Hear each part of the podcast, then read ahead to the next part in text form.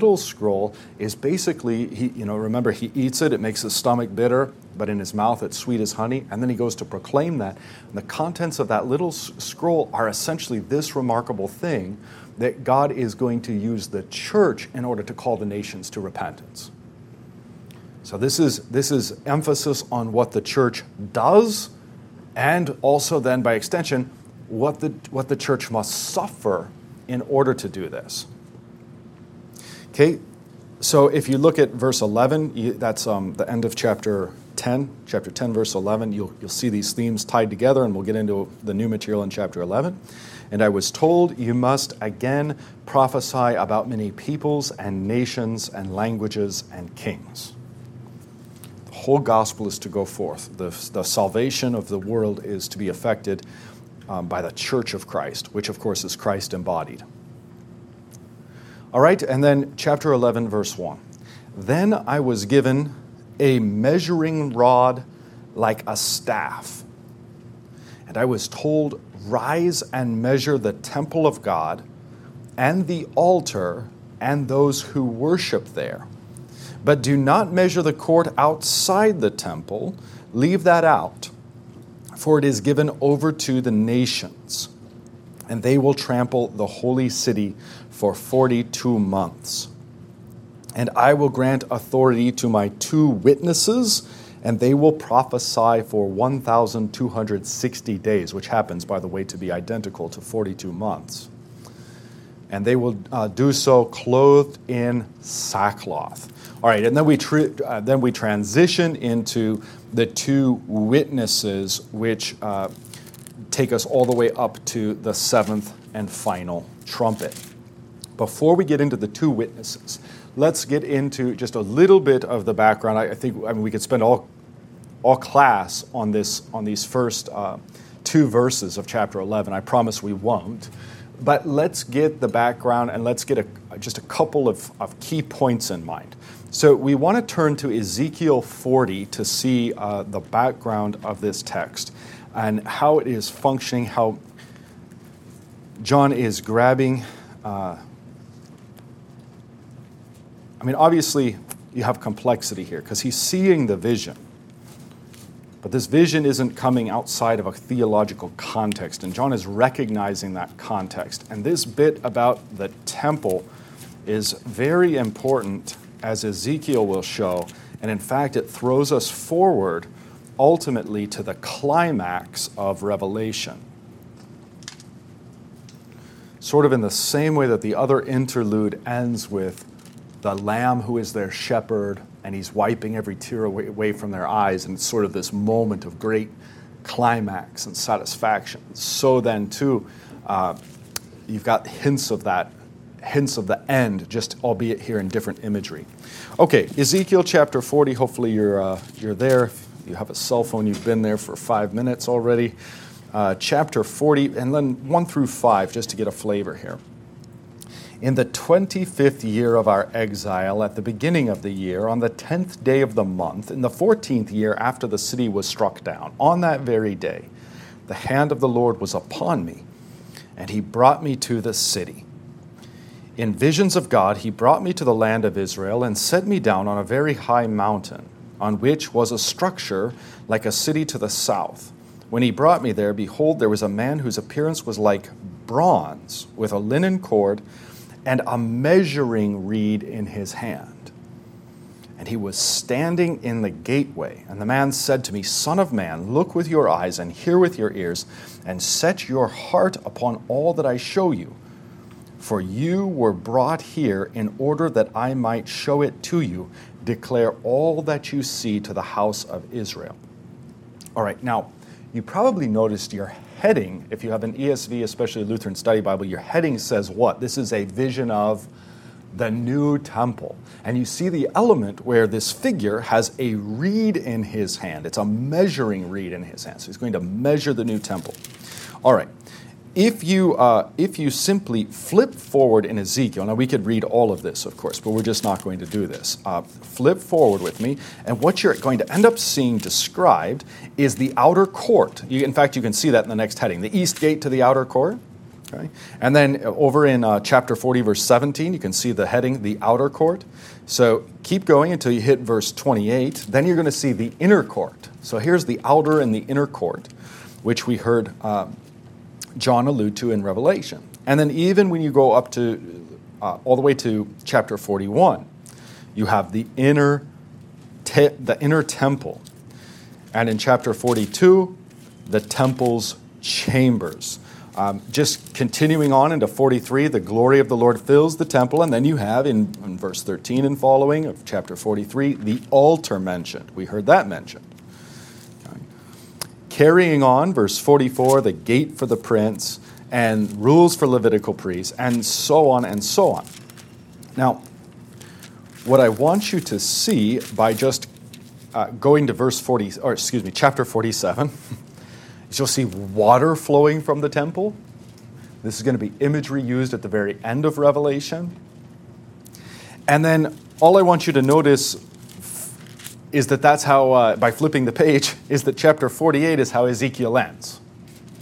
So Ezekiel is a very large prophecy, and the climax, the climax of Ezekiel is this vision of a new temple, and that temple is being measured. And a lot of a lot of Zionistic Christians misunderstand this to be, oh, the temple has to re- be rebuilt in geographical Israel over there in order for the end times to come. The problem is when you look at the measurements, that's simply impossible. The measurements of this temple are obviously symbolic, obviously symbolic. And what's being envisioned here by Ezekiel is, and you're going to see this in Revelation, at the very end of Revelation, the climax is God with his people in such a way that God himself is our temple. Jesus himself is our temple. All right. Now, I just want you to see those, those themes because that's going to help you now as you uh, consider verses 1 and 2 of chapter 11. You're going to see the themes and you're going to recognize them, which is what John intends. You're going to see that they're familiar. So then I was giving a measuring rod like a staff, and I was told, Rise and measure the temple of God and the altar. We saw both those elements, and those who worship there. But do not measure the court outside the temple. Leave that out, for it is given over to the nations, and they will trample the holy city for 42 months. Okay, we'll talk about the 42 months and the time in just a minute, because that's kind of tr- our transition what is going on here? Of course, we know the connection with Ezekiel. We also have in the back of our minds one of Jesus' very famous teachings, in fact, so foundational to his own ministry and teaching that it was brought up uh, by the court of Caiaphas when they were trying to accuse him of blasphemy. Remember the accusation? This man said that he would dis- destroy the temple, which is not quite true. He said, You destroy this temple, and in three days I will raise it again. Now, what's he talking about? The temple of his body. And if Jesus temple is the you know if the if if Jesus' body is the temple, that's the temple for us as Christians. That is the new temple. Christ himself is the new temple. Which is why then you start to see a slow separation, even in the book of Acts. They're, they're attending the physical temple, but then they're attending what looks like divine service with the fellowship of the apostles, the prayers, the breaking of bread, etc. Okay. As the Jews begin to persecute the Christians, there's a complete and full separation. And then in 70 AD, the physical temple in Jerusalem is destroyed. There, it could not be made more plain that the temple of God's people is Jesus. It's Jesus. And, it, and that is precisely what it means to worship the Father in spirit and truth, to recognize that Jesus is the temple. So far, so good. Now, then, bring to mind all of those New Testament scripture verses that talk about Jesus being one with us, and indeed, we being as living stones, for one example, built up into the household, built up into the temple of God. You see? So not only is Christ the temple, that's absolutely true, but who else is the temple? In Christ, we are the temple. That is the new temple. John, in all likelihood, is writing this after the physical temple has been destroyed. So again, think of how this think of how this would sound in your ears, you know, as a as a Christian. You would, you know, then I was given a measuring rod like a staff, and I was told, Rise and measure the temple of God. It was destroyed. It was destroyed decades ago. So, what on earth is he talking about? Ah, the new temple, the temple of which Ezekiel spoke. And then, if you know the end of Revelation, the temple of which then is the climax of, of Revelation, the dwelling place of God with man. Okay, now, understanding that the new temple is Christ, and in this instance, Christ and his people, that poises us to understand what's going on about this inner and outer court.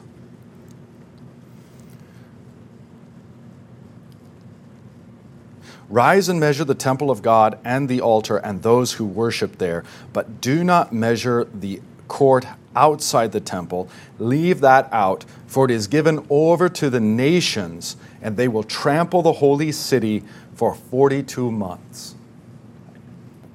Now, what does it mean that they're going to trample the outer court but not the inner court?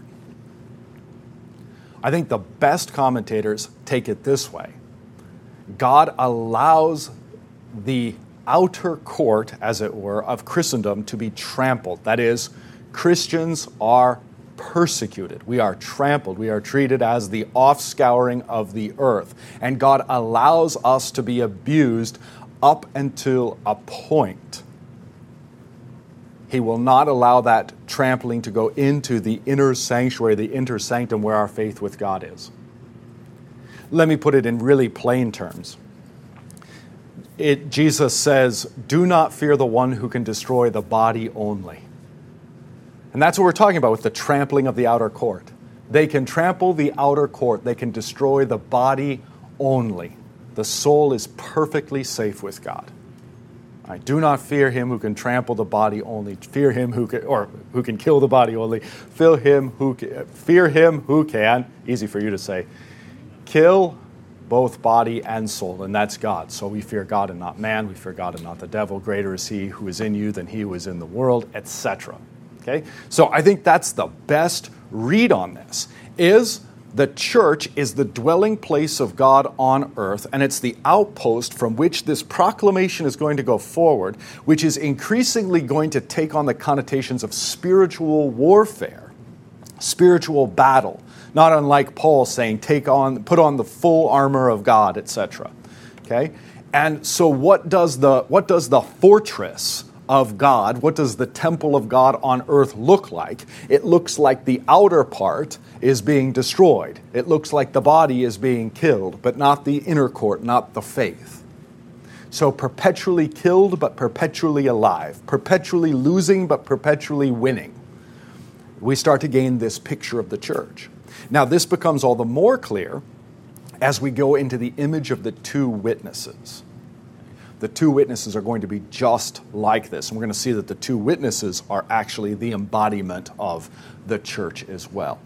So, in both interludes, you have different pictures of the church on earth. In the overarching theme of what Revelation is trying to do, is it's trying to get first, second century Christians, and then by extension, us, to perceive our reality spiritually. To perceive our reality spiritually, to see our place and role in this life and the experiences we and other Christians have, but to understand them in the way that God understands them, in the way that heaven understands them. When we die, many, many, many things will be made clear.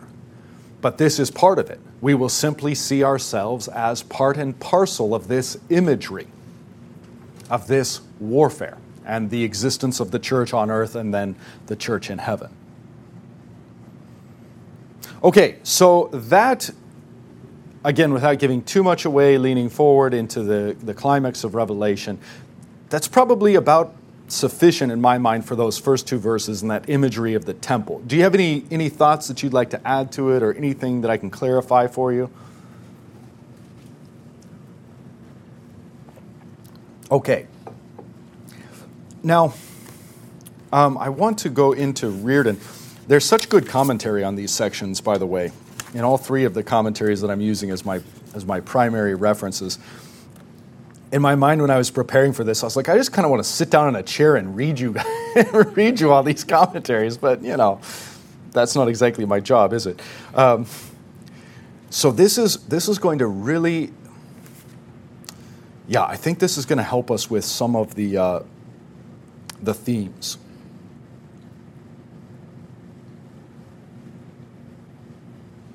Okay, just picking up mid thought here a bit. Where do we get this language of uh, 42 months? 1,260 days. Do you see that in um, verse 2 and verse 3? Yeah, and there's going to be another reference to time. In fact, this period gets referenced.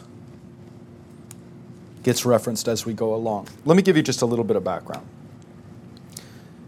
The Roman siege of Jerusalem, this is mid sentence, also lasted three and a half years from AD 67 to 70. So the Roman siege of Jerusalem is fresh, fresh history, and that's the destruction of the temple. And it lasts three and a half years. You see where that, lang- where that language and imagery would make sense via current events for the first century. He continues In the present chapter, this length of time refers to the persecution of the Christian church, of which Jerusalem's temple was a type and foreshadowing. Within the Christian church, uh, within the Christian church, however, we find an inner court, as it were, a deep interior dimension that the forces of evil cannot trample. The inviolability uh, is conferred by being sealed with the sign of the living God. It asserts that believers are not to fear those who can kill the body, but can do no more because there yet remains an inner court that is off limits to the invader and defiler. This is the inner court of which John is told to make the measure, a measuring that he will narrate later, chapter 21. The literary background of John's vision of the two witnesses is Zechariah chapter 4, verses 1 through 3 and 11 through 14. All right, let's turn there for, for a minute. So, Zechariah 4. And we've spent time in Zechariah already. So, you will recognize these, I hope.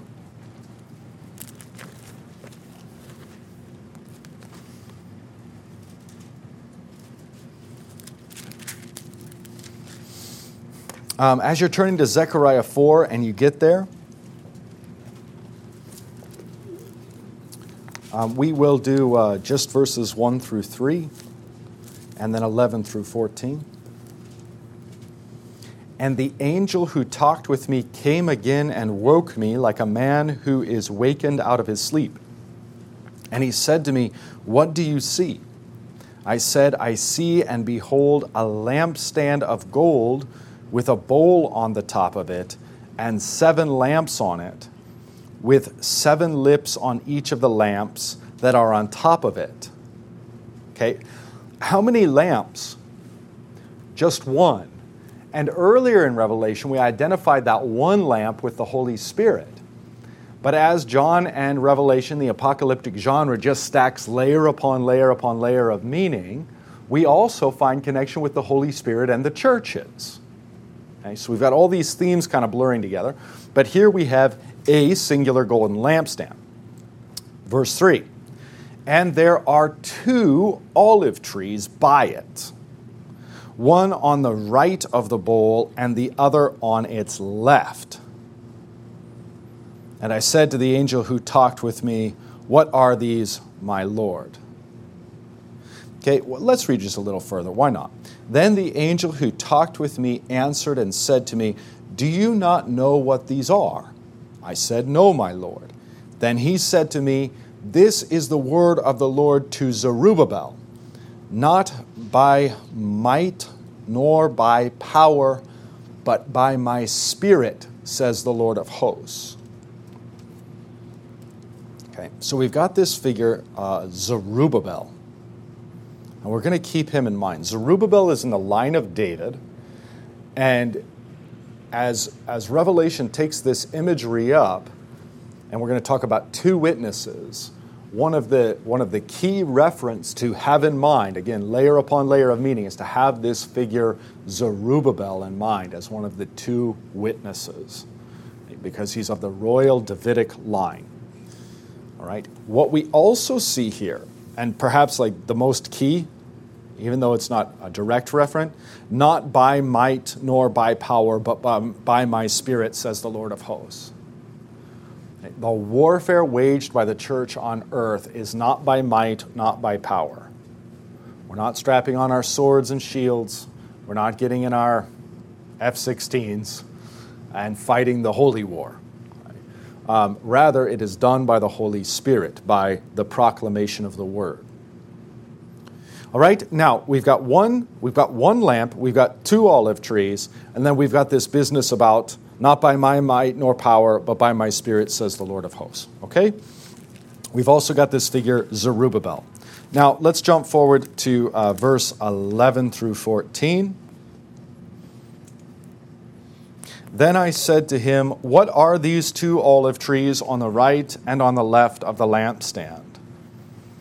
And a second time I answered and said to him, What are these two branches of the olive trees, which are beside the two golden pipes from which the golden oil is poured out. He said to me, Do you not know what these are? I said, No, my Lord. Then he said, These are the two anointed ones who stand by the Lord of the whole earth.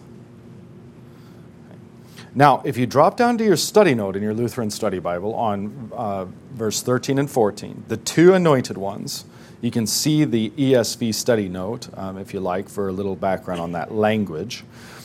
Israelite high priests, for example, Exodus 40:13, and kings, 2 Samuel 2:4. These are the anointed ones.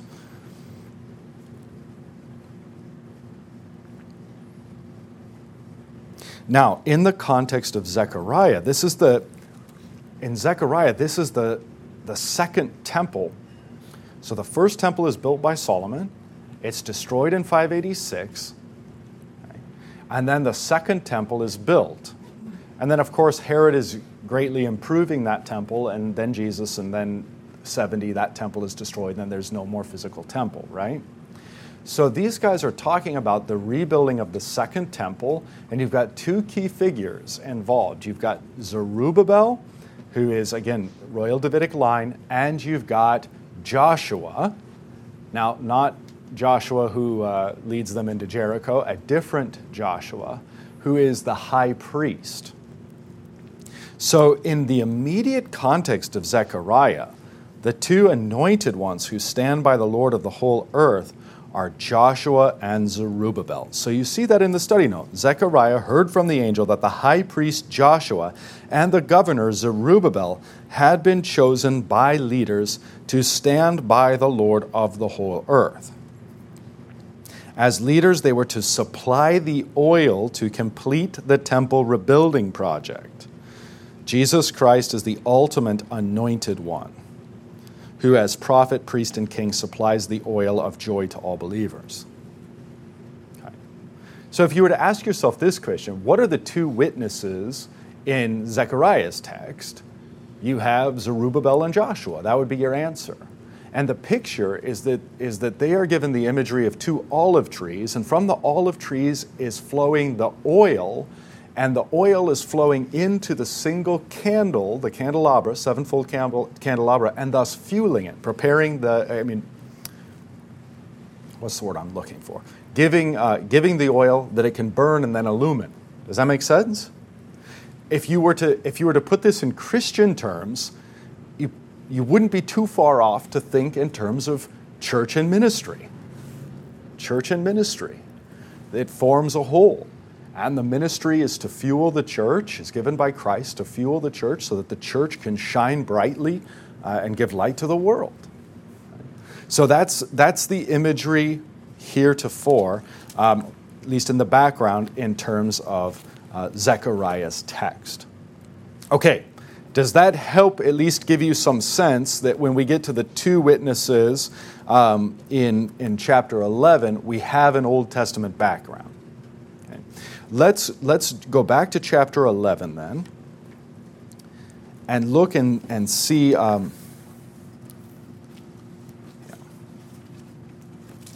yeah, go back to chapter 11, and I'll take just a little bit more from this commentary.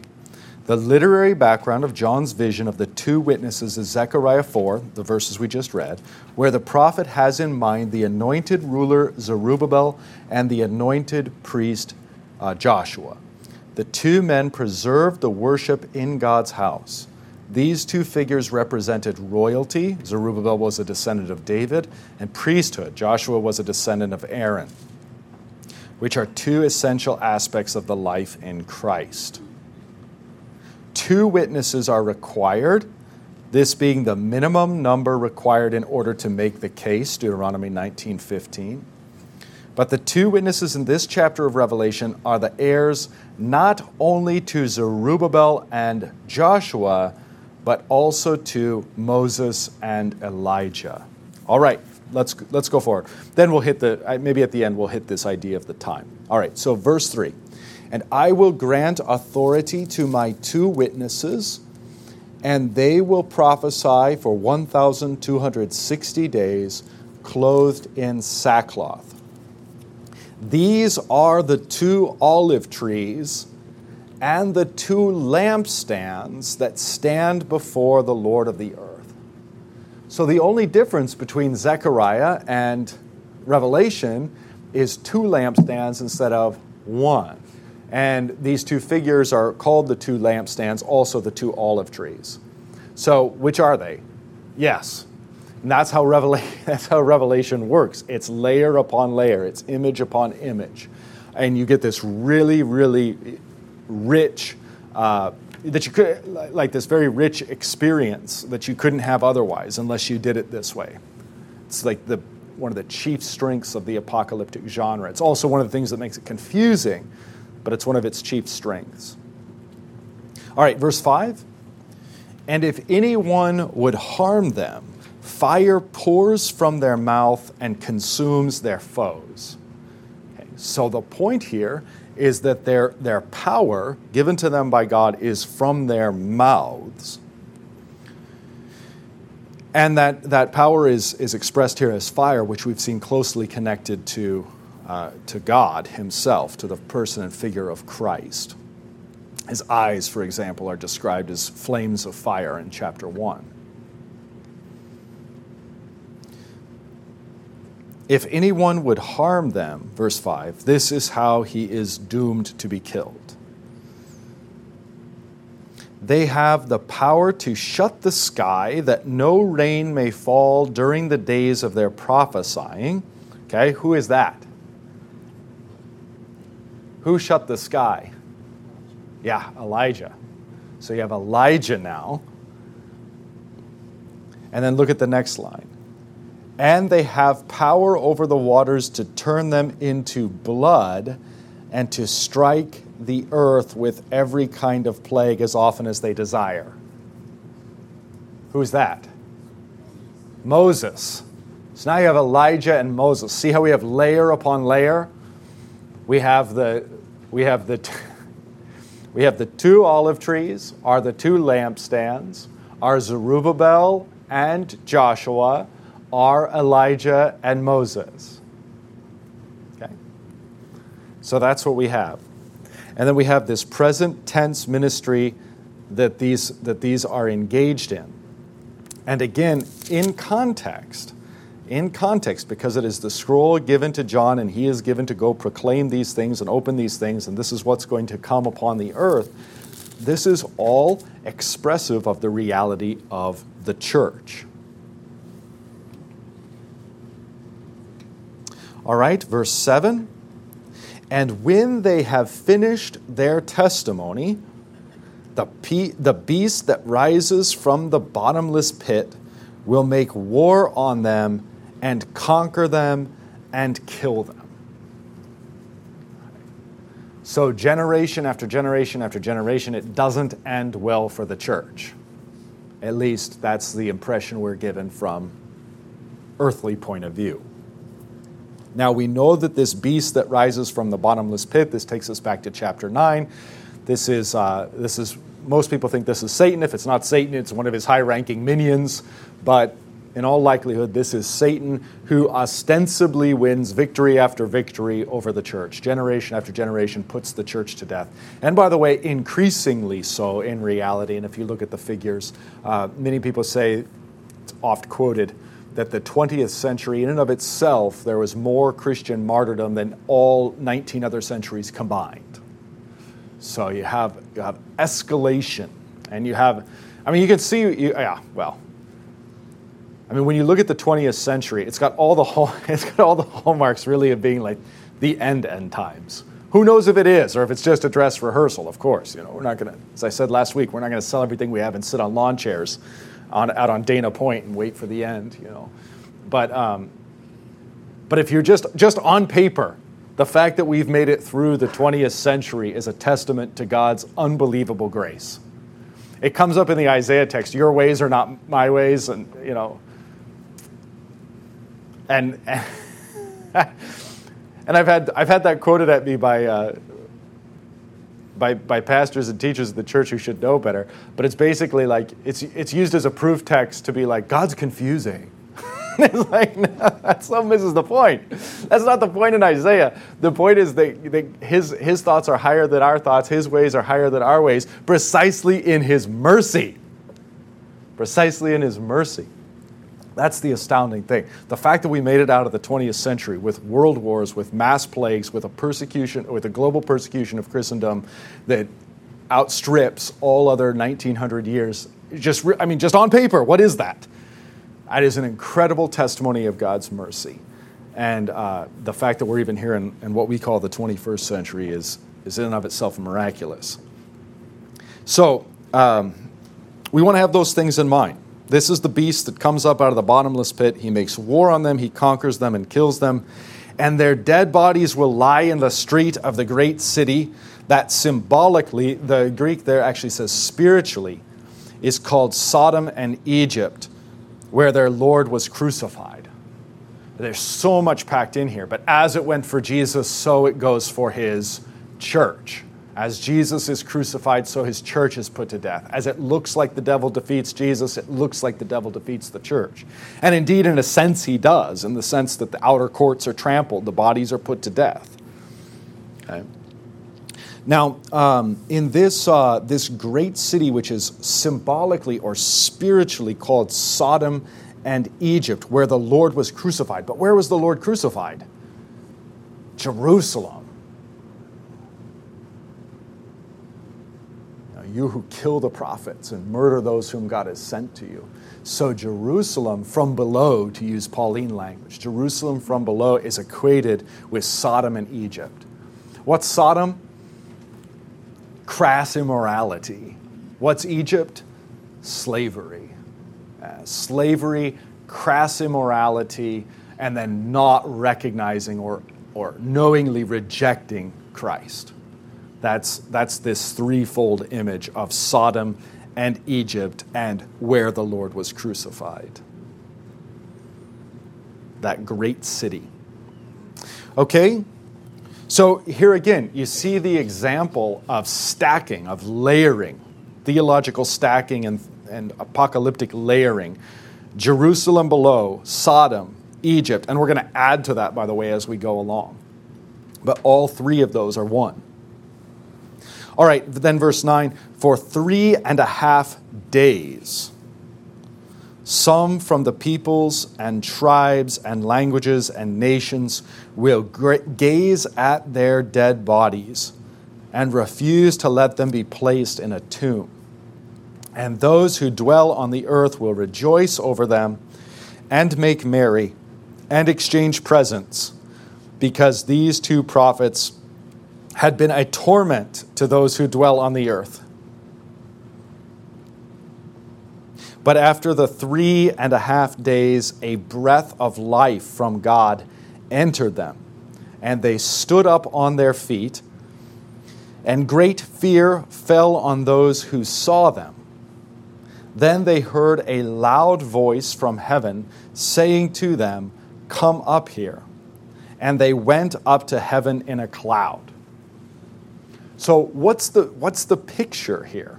Obviously, the world treats them shamefully, uh, even in their death, uh, just as our Lord Jesus was treated shamefully, even in his death. And just as our Lord Jesus was quickened in the grave and returned to life, so the breath of life is brought back to these two witnesses, symbolizing God's people. And they too stand up on their feet and great fear fell on those who saw them. And then they heard a loud voice from heaven saying to them, Come up here. And they went up to heaven in a cloud, just like Jesus did. So, effectively, as he is crucified, we are put to death. As he is raised from the dead, we are raised from the dead. As he ascends in a cloud, we ascend in a cloud. As it goes for Jesus, so it goes for us. And this is the victory. Now, you can see in this passage, I don't remember, it was probably just in my preparatory remarks while we were waiting for the technical difficulties to be sorted out. But you can see why one of the commentators says this isn't literal and this isn't allegory. Because it's simply impossible to line this up and make this all make sense. This is thematic, visual, abstract, layered, multifaceted theology. If you like to have your, you know, every I dotted, every T crossed, your mind wrapped around every part. If you have kind of an engineering mind, I imagine that this would drive you nuts. Uh, but if you have a more artistic, abstract, uh, visualizing type of mindset and perception, this is right up your alley. Right up your alley. All right, so then, they went up to heaven in a cloud, and their enemies watched them. And at that hour, so this would be like if you were really to try to tightly line this up to another teaching in Scripture, this would effectively be the second coming of Christ, the resurrection of the dead, and those who are believers in Christ taken up with him into the air, 1 Thessalonians 4. Okay? And then this great earthquake that precedes the seventh trumpet is really the, the opening salvo of the final act that closes this age. So if you were to try to line this up kind of tightly with what the scriptures very clearly teach elsewhere, that's probably how you do it. Well, we've got some uh, we've got some loose strings here. We've got the time issue. This uh, this 42 months 1,260 days, this three and a half days. And then um, we've got, uh, we want to wrap this section up. But let's, let's approach those things and take care of those things uh, next week, including this tenth of the city that fell, this inversion of uh, the story of Elijah in the Old Testament. We'll take a look at all that uh, next week. The Lord be with you.